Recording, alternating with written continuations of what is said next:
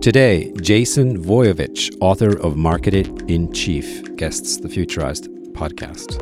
In this conversation, we talk about the role of marketing in presidential politics, more specifically how Voytovich has grouped presidents by the major challenges they faced in office. We discuss James Polk, Herbert Hoover, and Barack Obama, and touch on the Biden presidency. If you're new to the show, seek particular topics, or you're looking for a great way to tell your friends about this show, which we always appreciate, take a look at the episode categories at futurized.org/episodes. These are collections of your favorite episodes organized by topic, such as entrepreneurship, trends, emerging tech, or the future of work. They help new listeners get a taste of everything we do here.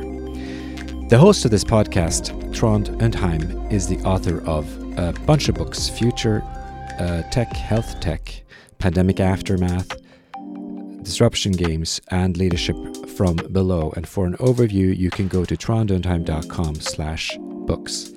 At this stage, Futurized is lucky enough to have several sponsors. To check them out, go to futurized.org/sponsors. Before anything else, make sure you're subscribed to our newsletter on futurized.org. Jason, how are you today?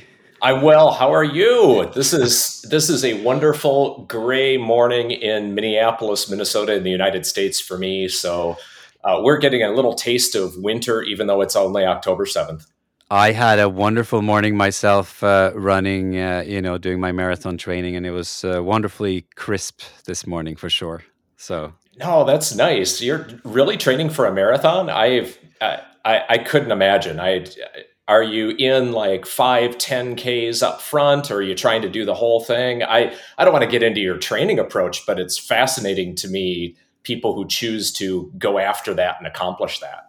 That's a long story why I did it. It's actually the last 2 days, so it's like in massive tapering mode. I shouldn't really be running much. So this was just a very, very easy run with one kind of like a mile tempo run at like marathon pace. It was just a quiet little session because you can't sit still the week before your legs forget that you're going to go out and do a big thing on Monday. So, well, I wish you luck. I think it's just the accomplishment that comes from crossing that finish line, almost no matter when you finish. But competitive people, innovators, we like to see how we can do a little bit better than before, and I think it's fascinating. So good luck. Well, yeah. Well, thank you. Well, we're here to talk about some of the wonderful work you're doing, though, and you're a bit of a communicator and certainly an extreme communicator, I would say yourself, which goes to the point of your book, Marketed in Chief. You have kind of positioned politicians and presidents in this marketing lens that I think is very interesting. And I wanted to just chat briefly about your background. So you have a master in communications from Twin Cities, Minnesota, and you have pretty much had this kind of marketing background. And then you moved into, authorship that sort of spans a very wide terrain, because when you start writing about presidents, you're essentially into history of the United States, which obviously, impacts the history of the rest of us. And so that's a really ambitious canvas that you painted there. Is there anything in your communication background that told you, I'm going to go ahead and write a book about American presidents? It's funny, when you graduate from... I graduated from both the University of Wisconsin and the University of Minnesota in the United States, both with communication degrees of one form or another. And most of the time, those schools are embedded within the journalism school. They're not embedded within the business school. So you're exposed to politics and history and more of a liberal arts background than a traditional business background. I certainly had that as well, but it's something that even in the 90s, I remember being in communications classes where we used political examples. One of the things I remember distinctly is analyzing Al Gore's speeches in the vice presidential acceptance for the Democratic nomination for president when Bill Clinton was elected. We listened to those speeches. So it's pretty natural for people who come from a communications background to think about, to just have that in the back of their mind all the time. Frankly, writing a book is not that dissimilar to training for a marathon or running a marathon. There's practice, there's a lot of things that go into that, as anyone who has written a book would know. Getting from here to there and crossing the finish line is not a foregone conclusion. But I would say that for most people with a business background, they may not have had the opportunity to just take those history and politics kind of courses that were part of the electives for me. So I don't think it was that. It doesn't feel that odd to me. As I went into product innovation and marketing, I've been in product development my entire career. History wasn't something we talked about with most clients and at most organizations I worked with, but it was always a hobby of mine. And it's because I fell in love with it there and have kept it going since. And as you know, product development is one of the hardest things, product innovation, one of the most difficult things in the business world to do, in the political world to do, in the social world to do. And I found myself continually relying on lessons from Greek history, from Roman history, from Mongol history, Indian history, American history, where I didn't have to be the first one to tackle that type of problem. If I could figure out someone who tackled something like that before, maybe I could find some new way to approach a problem that I hadn't thought of before. And it's helped me. So again, all of those things kind of came together in the idea for the book. Yeah. And I think you and I definitely share that love for history. I thought I was going to end up really studying history, and to some degree I have, but not as an academic career. So you've had a portfolio career. That's the way you characterized it to me. So because launching products also is a portfolio in the sense that you're planning and helping people launch a product, and then you move on to some other product. But also you do actually have an international background. You told me you had a Croatian origin. How does that help you? The fact that you're sort of very clearly identifying also with somewhere outside of your sort of immediate place where you grew up. Do you think that had any impact on your sense of history? I think so.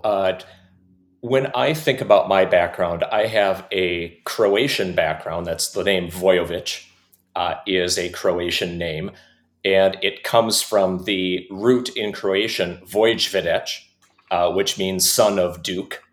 That's for those of you who want to know and who are interested in kind of how the etymology of the names.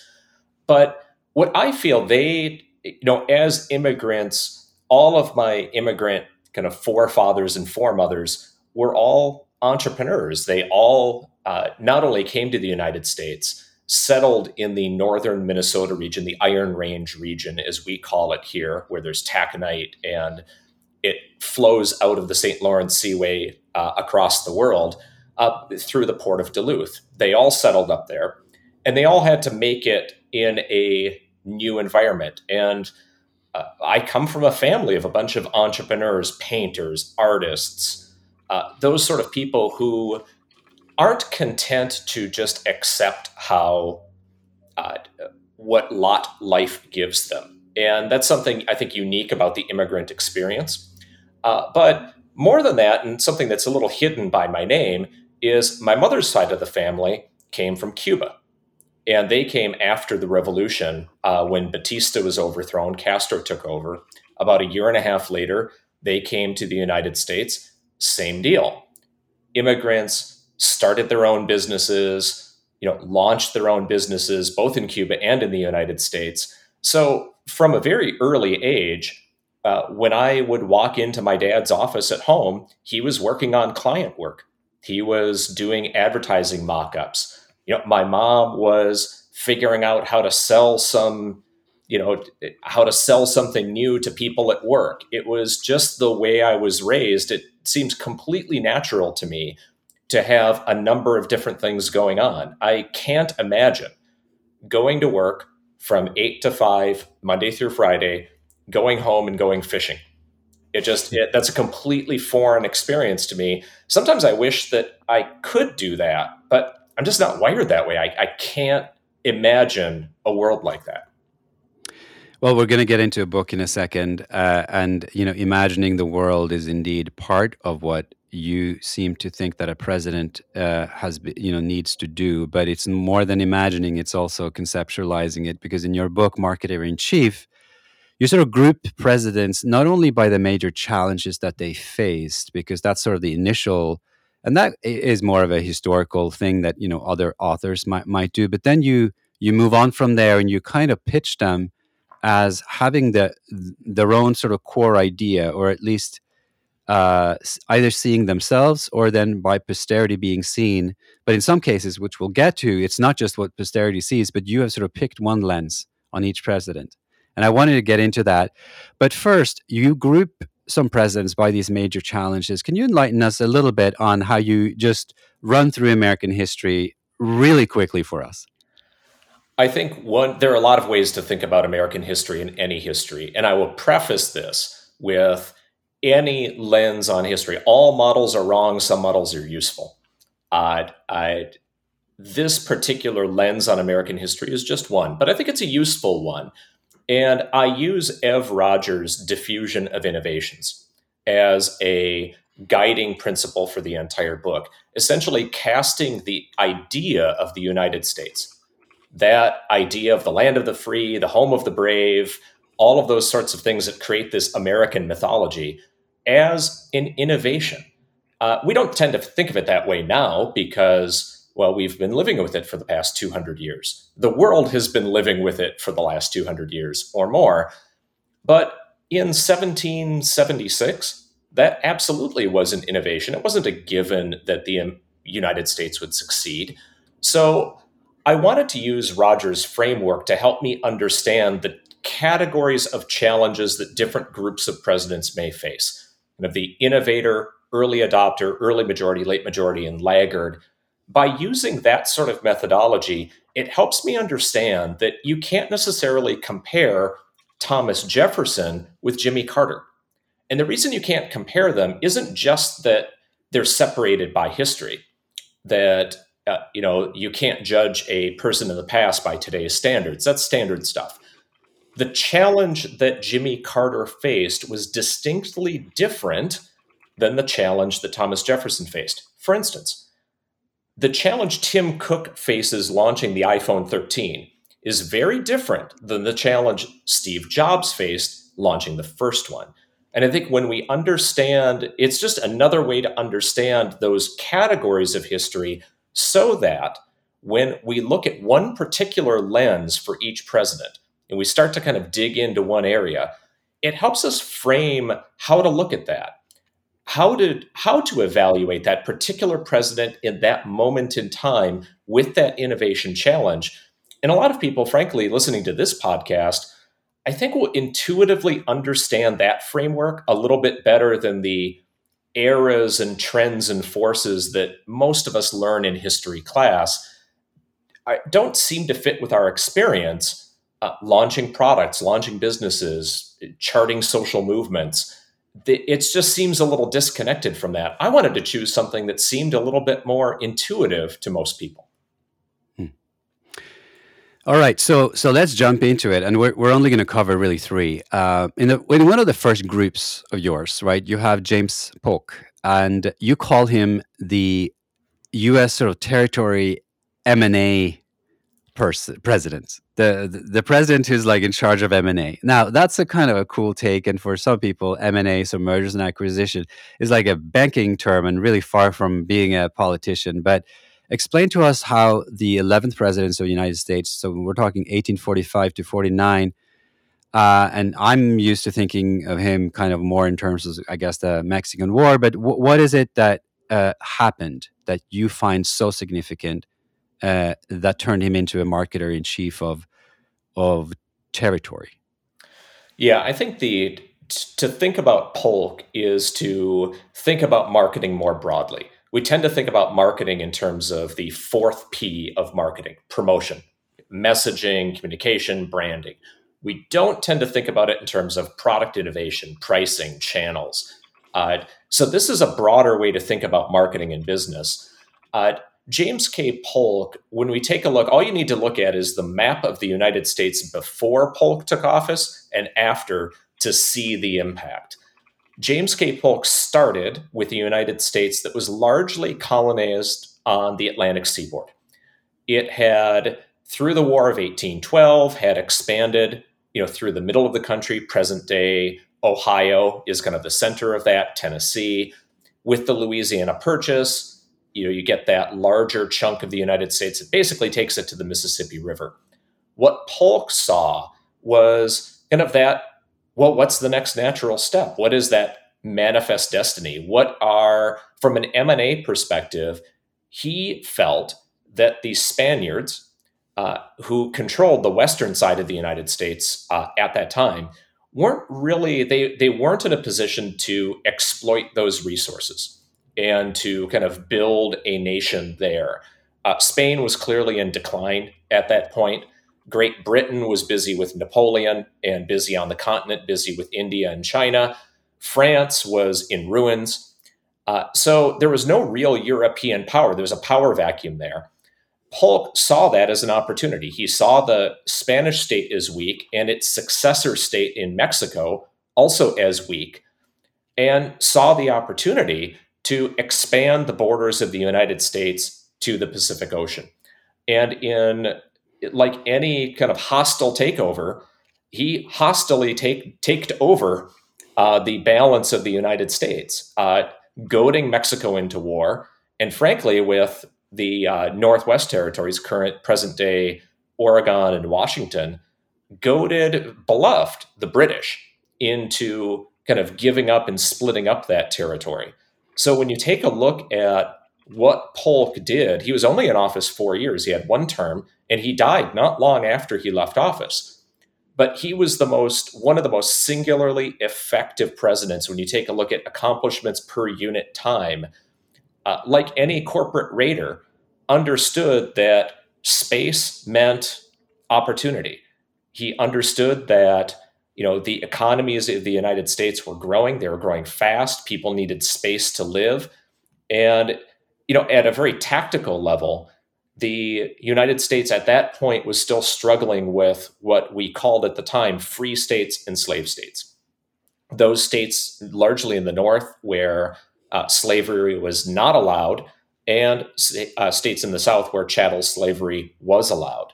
He, being a Southerner, understood that kind of the growth of the United States meant kind of kicking that can down the road. If you could set up new states, if you could give people room, you could avoid the inevitable conflict that would come. And frankly, that he was only able to delay it a little while, but the bottom line is new states were able to get set up, and it continued that balance of power. Hindsight is 2020. Should we have addressed that earlier as a nation? But Polk, seeing the opportunity in front of him at the time, looked at that and took the opportunity to kind of make the market bigger. And if you make the market bigger, you can fill it with more opportunity. And if there's enough room for everybody, maybe everyone will just get along. So, just curious, as we're sort of passing rapidly along these presidents, do you think that Polk, so this was 1845, did he have a keen sense that he was a marketeer? I mean, the field of marketing, obviously looking quite different. This was before kind of consumer studies really took hold here. But in what sense do you think he sort of conceptualized this one vision that was what he was going to present? Or are you not implying that, even though your lens is kind of the M&A president, did he necessarily see himself that way, in among his contemporaries? Yeah, that's interesting.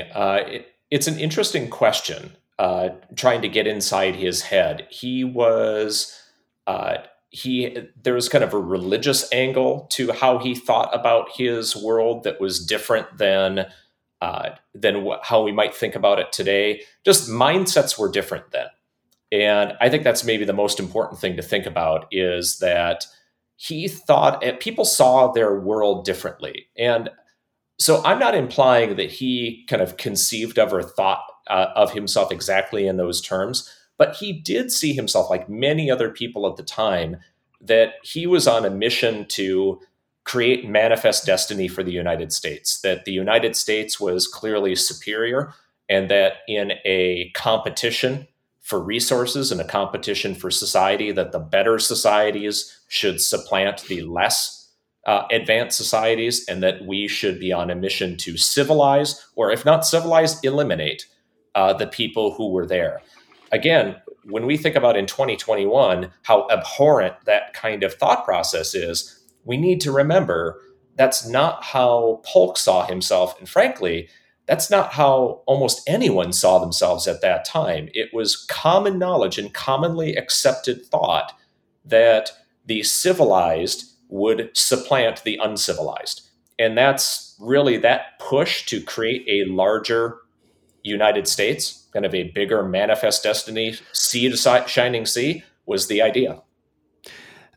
Look, my last thing on this president is simply, if you think about it, it is a crazy thing that what we now know as America essentially was created during those 4 years. And to think that it has stayed stable, you know, for a large part until now.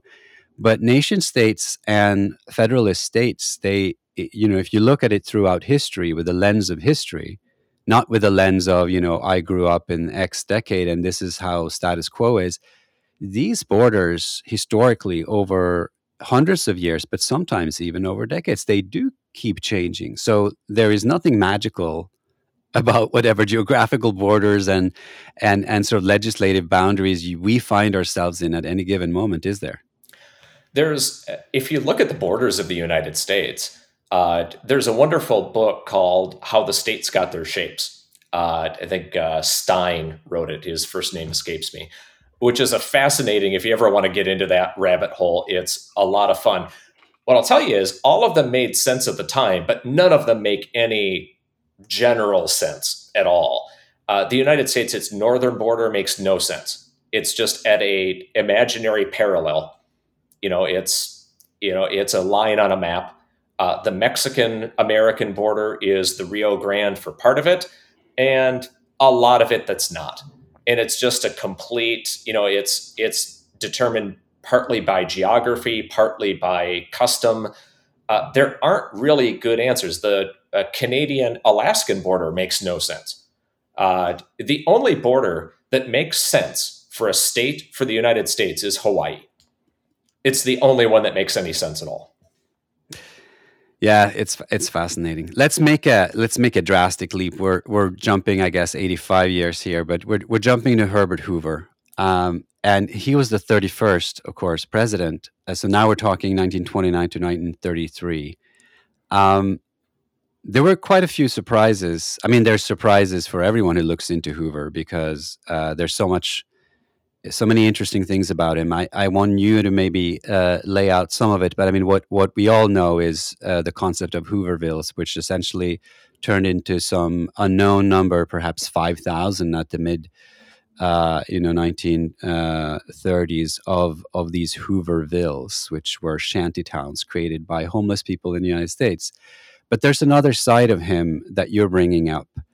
And what fascinates me, I guess, as someone who really cares about technology and innovation, which I know you do as well, is that he was the first and only engineer president of the United States.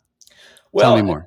Not exactly true. There are two engineer presidents. The second was Jimmy Carter. Up until that time. Up until that point, yes, absolutely. And what was interesting, we have a recency bias with Hoover. And the reason we do is people tend to remember the first and the last things people do. And Hoovervilles and the Great Depression was such a major event that it created the arc of the narrative for Hoover that we've been living with ever since. However, if you step back from that and you say, how could I put myself in the mind of someone in 1928?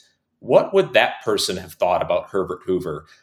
That person would have been not only in line for the presidency, probably should have been president in their opinion rather than Calvin Coolidge, and probably one of the most innovative, smart, humanitarian, kind of the archetypally progressive, amazing American leaders in history.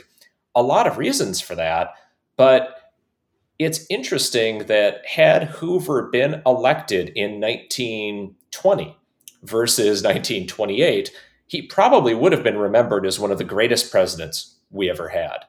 And I think what's important to understand is the context of the time of the 1920s. People think about the Roaring 20s as this time of capitalistic excess. And it certainly was that to an extent. What people forget is the laundry list of new products and innovations that came to life at that time. It was probably the most innovative 10 years in history to that time. And you can make an argument that the innovations that have happened since kind of pale in comparison to the automobile, the airplane, the refrigerator, the electric razor, you name it. If you think about an innovation that you live with today, AM, FM radio, television, quantum theory was invented in the 20s. If we think about all of that, who would you want as your leader during that time to help guide that technology into the marketplace? You'd want an engineer. You'd want someone who could do that. Yeah, and that's so fascinating with the story you tell, because the way I read your pitch for your marketing pitch for Hoover was that essentially he is a standardizer, which I actually happen to really enjoy. I've worked in standardization. I think it's a fundamental domain, very misunderstood. It is, however, a domain that is largely understood by engineers, although he took it to an extreme. So you talk about it in the consumer innovation space, but he was generally a standardizer for many, many things. He brought living standards, right? Like, as we were saying here, even before he was president, for his work in Europe. But overall, it wasn't just that he was overseeing all these innovations, but he was able to kind of package them into what they should mean for the United States and ostensibly, I guess, for the world. I think what when I began to research Herbert Hoover, the story I had in my mind was Hoovervilles. That was the story I had in my mind, like most people do. But the more I dug in, the more I realized I was completely wrong. And to your point, and let's just take one example, the home mortgage. In the United States, before Herbert Hoover, in the 1920s, if you wanted to buy a home, you essentially needed to write a check for 100% of that home, with a little bit of flexibility here. But most people rented, or most people couldn't own a home. The idea of the quote unquote American dream was really part of what Hoover did. So that transition, and I like how you put it in the how do we package something in a way so that the innovation means something. And the innovation was the home mortgage. The 30-year home mortgage that you could pay over time for a home. Well, what did it mean? What would that mean? It wasn't just that there was a financial innovation. Herbert Hoover had to help people understand, what would that mean for the community? What would that mean for construction? What would that mean for neighborhood design? All of those sorts of things to help people understand why they should go get a home mortgage. What would that mean for them? And frankly, we have been living with that particular innovation. We forget where it came from, because it's kind of like walking out. If we were a fish, you wouldn't understand what water is. You're in it all the time. Well, we have lived in a United States of home ownership and this kind of default mentality that to succeed is to own a home. That wasn't the case prior to Herbert Hoover. It was Herbert Hoover who helped standardize, regulate so that could be adopted en masse, that innovation of the home mortgage. And there's example after example of that sort of creativity of not just the innovation, but what does the innovation mean? And how do I package it together with public-private partnerships that help make sure that the average person can go get it? It's a fascinating story. Yeah, it is. And I mean, you could actually argue that Hoover set in motion the entire structure of the American kind of corporations and the mega growth of all of these giants that, you know, now come to define Wall Street and our stock indices and everything like that, with the consequence, of course, of creating a particular type of capitalism in post-war America even. Let's make another very significant jump. So this is recent history. It's so recent, right, actually, that, you know, for you and I, it's almost hard to think of it as history. But Barack Obama, right? So now we're talking the 44th president of the U.S., 2009 to 2017. That's a very recent history. What is it that you picked out there? I guess it's about technology, but not in sort of the usual sense. Yeah, I think most people, when they think about Barack Obama, they think, you know, the first person of color to become president of the United States. And what did that mean for kind of the image and the brand of the United States? There's certainly a story to tell there, but I wanted to tell a story that wasn't being told in the same way. And the story I chose to tell is the story of drones, and kind of the reinvention and the reinnovation of military conflict globally, because I wanted to show that disruption that was occurring really. And often, as we both know, disruption happens under our noses. And if we're not looking carefully, it happens and we're not conscious of it. And I wanted to kind of pull back the curtain on that. It's not necessarily fair that I completely picked this for Barack Obama. It was George W. Bush who initially began the unmanned, kind of the drone strike program, where essentially for those, most everyone knows about this because it is pretty recent history, but essentially the United States, instead of sending SEAL teams in to capture a Osama bin Laden or some such thing like that, has been sending the Predator drones and Reaper drones armed with laser-guided munitions to go take out kill targets of interest all over the world. It's not literally all over the world. There are certain hot spots where that tends to happen more often than others.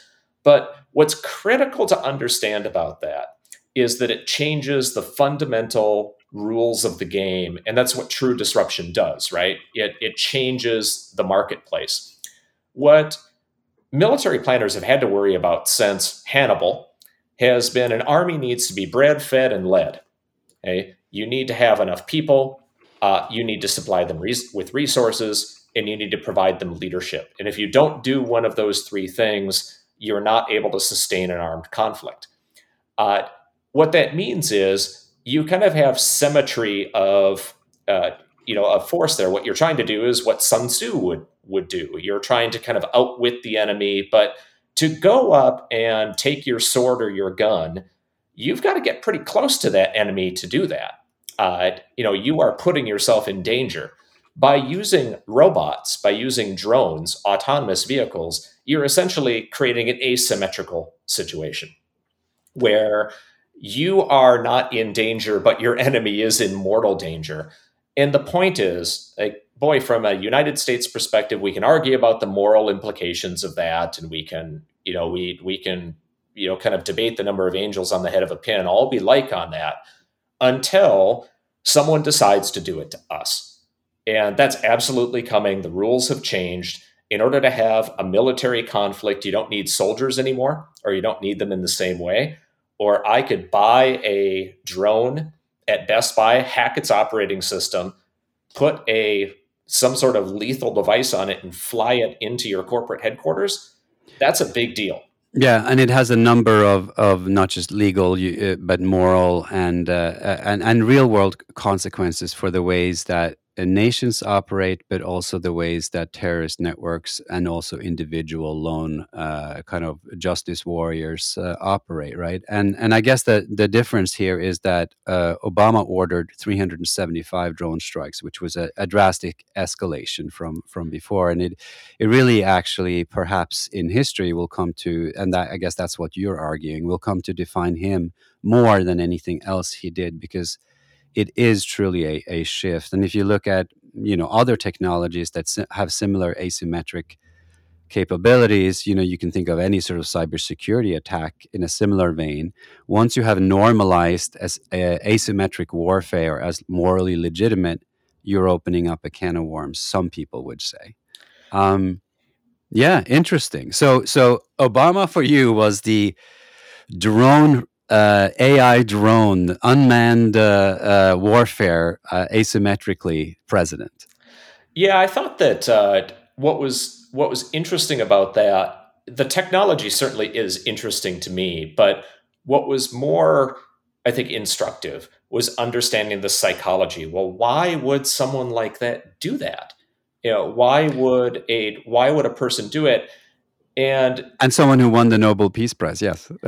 Yes, you know, why would he do that? And the reality is that arming and deploying a military everywhere it needs to be deployed in the world is prohibitively expensive. It is bankrupting the United States the same way it bankrupted Imperial Rome, the same way it bankrupted Imperial China. It is very difficult to project power, you know, in a sustained way over that amount of time. It can happen for a while as long as you're growing, but once you stop growing, the percentage of resources it takes up, you know, not only from kind of a pure financial perspective, but people not wanting to do that. You know, the alternative to a drone strike is give your son or daughter a rifle and a map and say, go shoot that guy. It's a very difficult sort of way to think about that. And I have a lot of sympathy for him in terms of how do you make that kind of decision in disruption, in a disruptive market. You take advantage of an asymmetric technology for all the right reasons at the right time, with a series of unintended consequences as we go forward. Is it inevitable? Is it not? That's a tough question to answer. I don't have the answer to that question, but I think we should be asking the question. Yeah, and I guess the only thing, you know, with our time limit that we can reflect on is these were three presidents sort of with especially disruptive impact, arguably. Right. And also with a certain sort of tech and standardization, you know, relevance. I was interested in if we imagine some future presidents. So there's an election in 2024, 2028, and we can keep going. What might their marketing pitches be? So we're in the midst of COVID. Could it be, you know, I ended COVID? Could it be global leadership? Could it be the opposite? I'm proudly, you know, focusing the U.S. inward. We're going to be the best we can and, you know, leave the rest of the world because we have our own wonderful society to create. Is there a rosy pitch to decline? Are there events X, Y, and Z that will come to define it? Do you see something completely different? Give me a marketing pitch on future presidencies. I think when I think about the future, and I wrote about this in the epilogue, you know, what challenge does Joe Biden face? And it is, we have been living through an era of disruption through the past 10 to 15 years, but we haven't been conscious of it. We haven't thought about it in that way. We haven't thought about it in a way that said, the idea of the United States needs disruptive innovation. Well, what does that mean?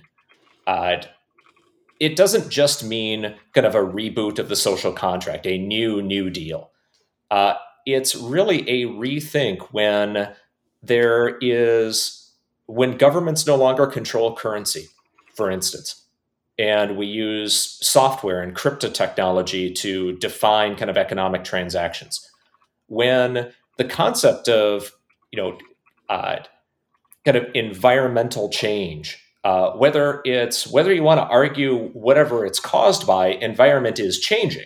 So we can debate the causes all we like, but the reality is that we need to be thinking about a different way to interact with our environment.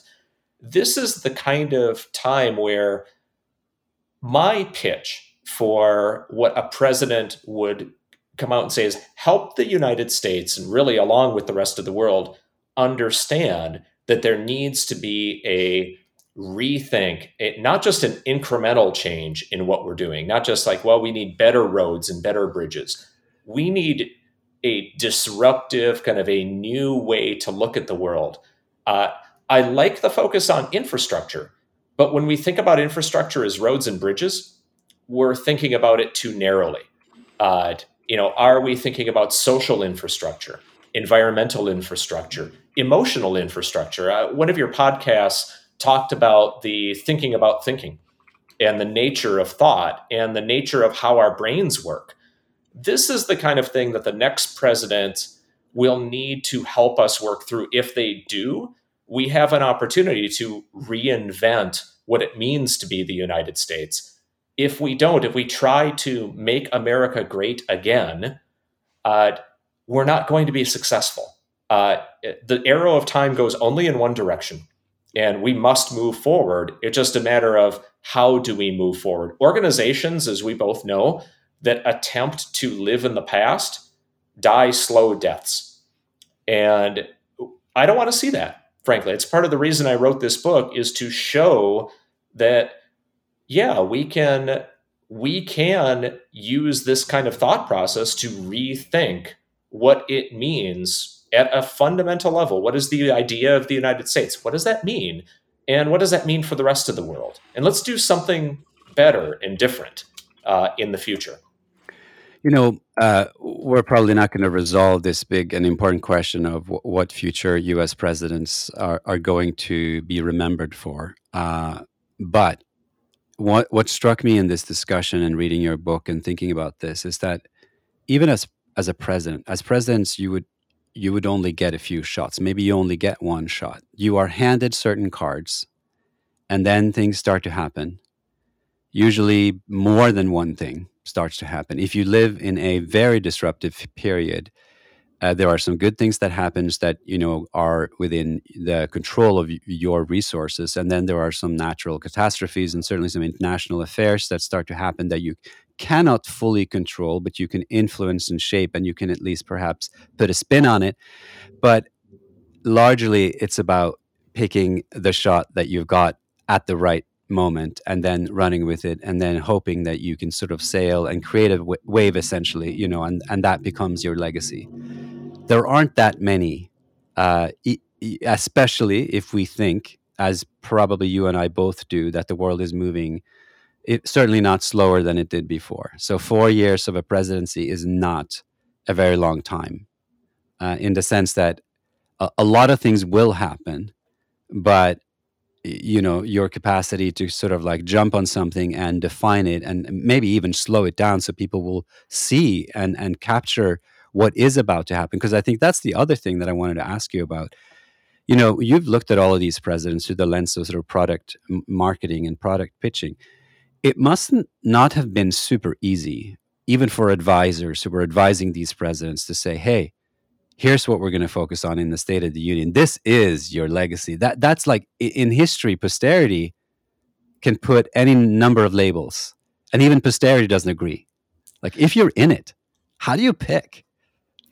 It's difficult. That Hoover's a great example of this, really, that there's example after example of the kind of deliberate change that he helped. He's that prototypical example of the right kind of leader to help guide that sort of change and help show what do these disruptive innovations mean. I kind of wish we had Herbert Hoover today, who would think, instead of trying to ignore cryptocurrencies, would say, okay, I'm going to bring together all of the people who need to be in on this, and we are going to decide how we think about cryptocurrencies going forward, how we regulate them, how the government interacts, how people use them.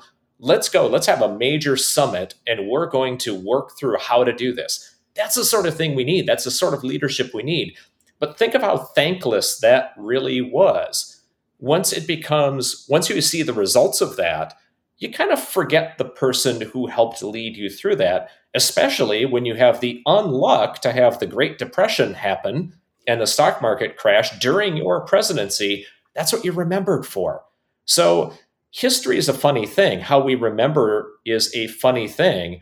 It's actually something I wanted to ask you about in all of these conversations. And I've listened to so many of them, and they're really fascinating. It's just this kind of wonderful way to experience so many different points of view on innovation in the future that I wonder, I've chosen to tell stories.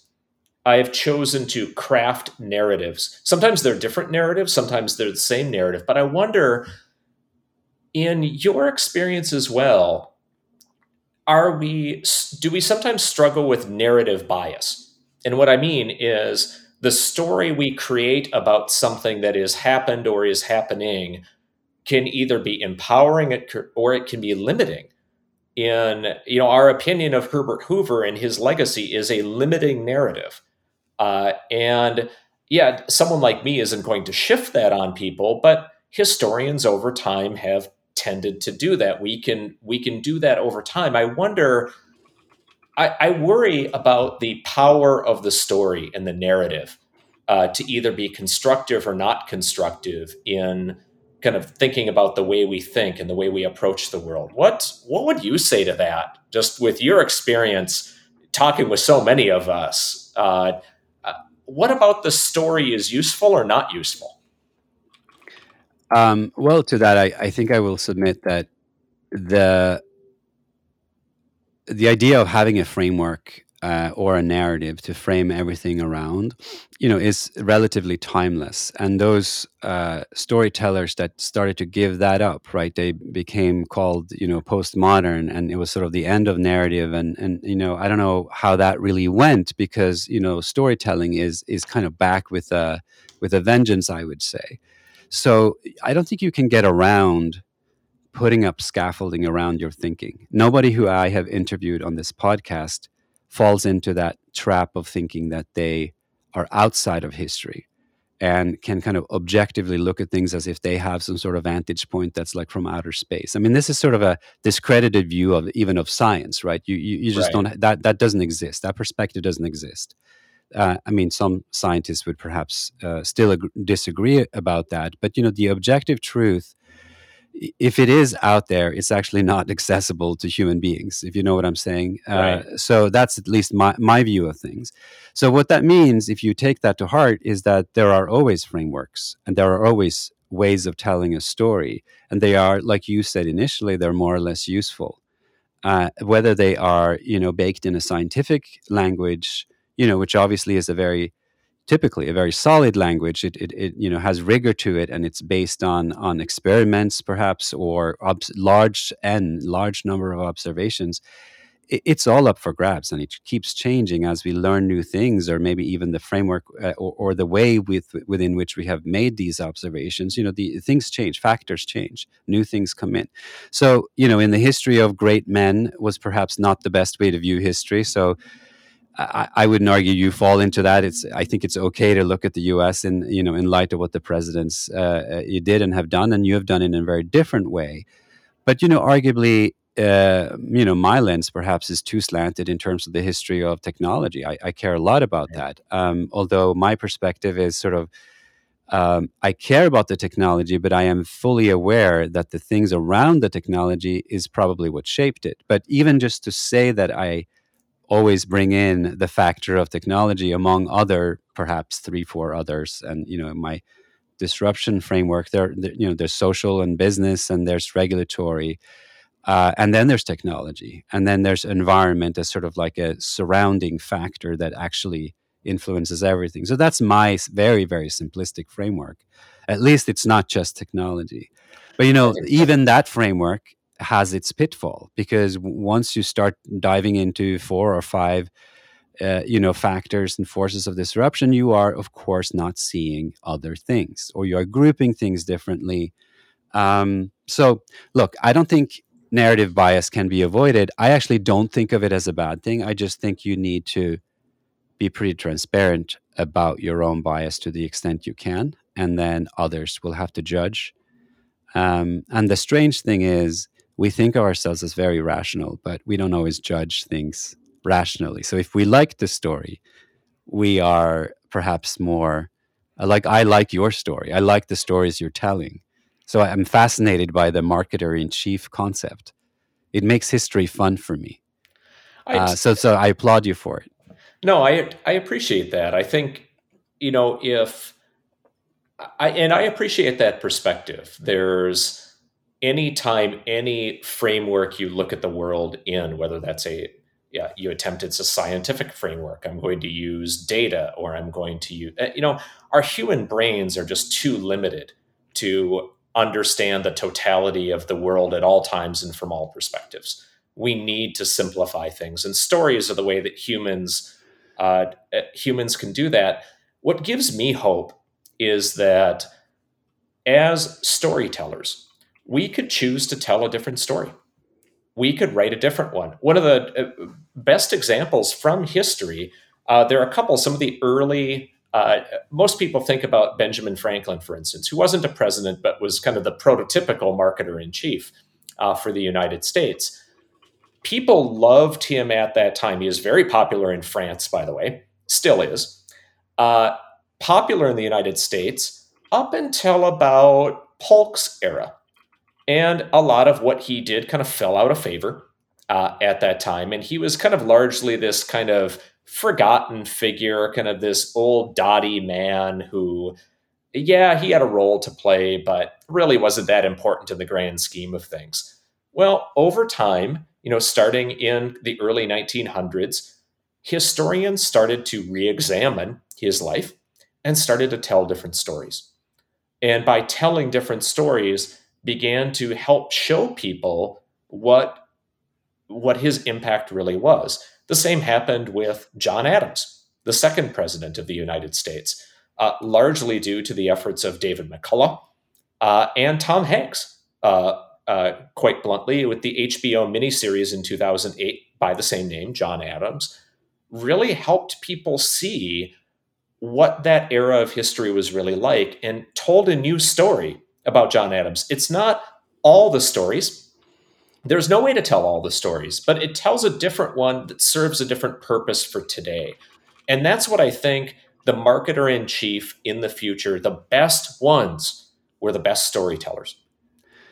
Well, I think whether they are storytellers or they are standardizers or they're both, or they're scientists or engineers, you know, whatever background they have, revisiting history from whatever lens they think makes sense, and then putting a cohesive, brand on that, that's right. and structuring it is not necessarily a bad thing. Jason, I thank you so much for this discussion. It's certainly invigorated my search for reading material on you know, U.S. history and other things. And I think, you know, you could perhaps expand this scope to marketers in chief that aren't necessarily, you know, presidents either. And there's many other ways of telling these stories. And I commend you for having started this discussion on an expanded notion of marketing. Thank you. No, you're welcome. Thank you for having me. Fascinating discussion as always. Thank you so much. You have just listened to episode 146 of the Futurized podcast with host Trond Unheim, futurist and author. If you are interested in Trond's products and services, feel free to check out futurized.org/store, where you can book a keynote speech, become a sponsor or partner, request a podcast swap, or buy a few of Trond's books, such as Health Tech, Future Tech, Pandemic Aftermath, Disruption Games, or Leadership from Below. In this episode, the topic was how presidents pitch the American idea, and in this conversation, we talked about the role of marketing in presidential politics. My takeaway is that despite the common thinking that presidents have a lot of power, presidents only get one shot at presenting their key message. After that, they are always compared to that standard. Also, their presidency tends to be shaped by outside events as much as by their own ideas. This complicates marketing. James Polk, Herbert Hoover, and Barack Obama were three presidents presiding over especially disruptive periods in history, and each had a tech relevance. What if I have to imagine what future presidents in 2024, 2028, their marketing pitch would be? I can imagine something about ending COVID-19, global leadership to defend democracy, but more likely one of them will be about Event X, some previously unknown that they will have to focus on. Thanks for listening. If you liked the show, subscribe at futurized.org or in your preferred podcast player and rate us with 5 stars. If you like this topic, you may enjoy other episodes of Futurized, such as episode 102 on the geotech decade, episode 76 on the future of risk and resilience, or episode 103 on the future of freedom. Hopefully you'll find something awesome in these or other episodes. And if you do so, please let us know by messaging us. We would love to share your thoughts with other listeners. Futurized is created in association with Yegi, the Insight Network. Yegi lets clients create multidisciplinary dream teams consisting of subject matter experts, academics, consultants, data scientists, and generalists. Yegi's services include speeches, briefings, seminars, reports, and ongoing monitoring. You can find Yegi at yegi.org. To find Futurized on social media is easy. We are Futurized on LinkedIn and YouTube, and Futurized 2 on Instagram and Twitter. See you next time. Futurized, conversations that matter.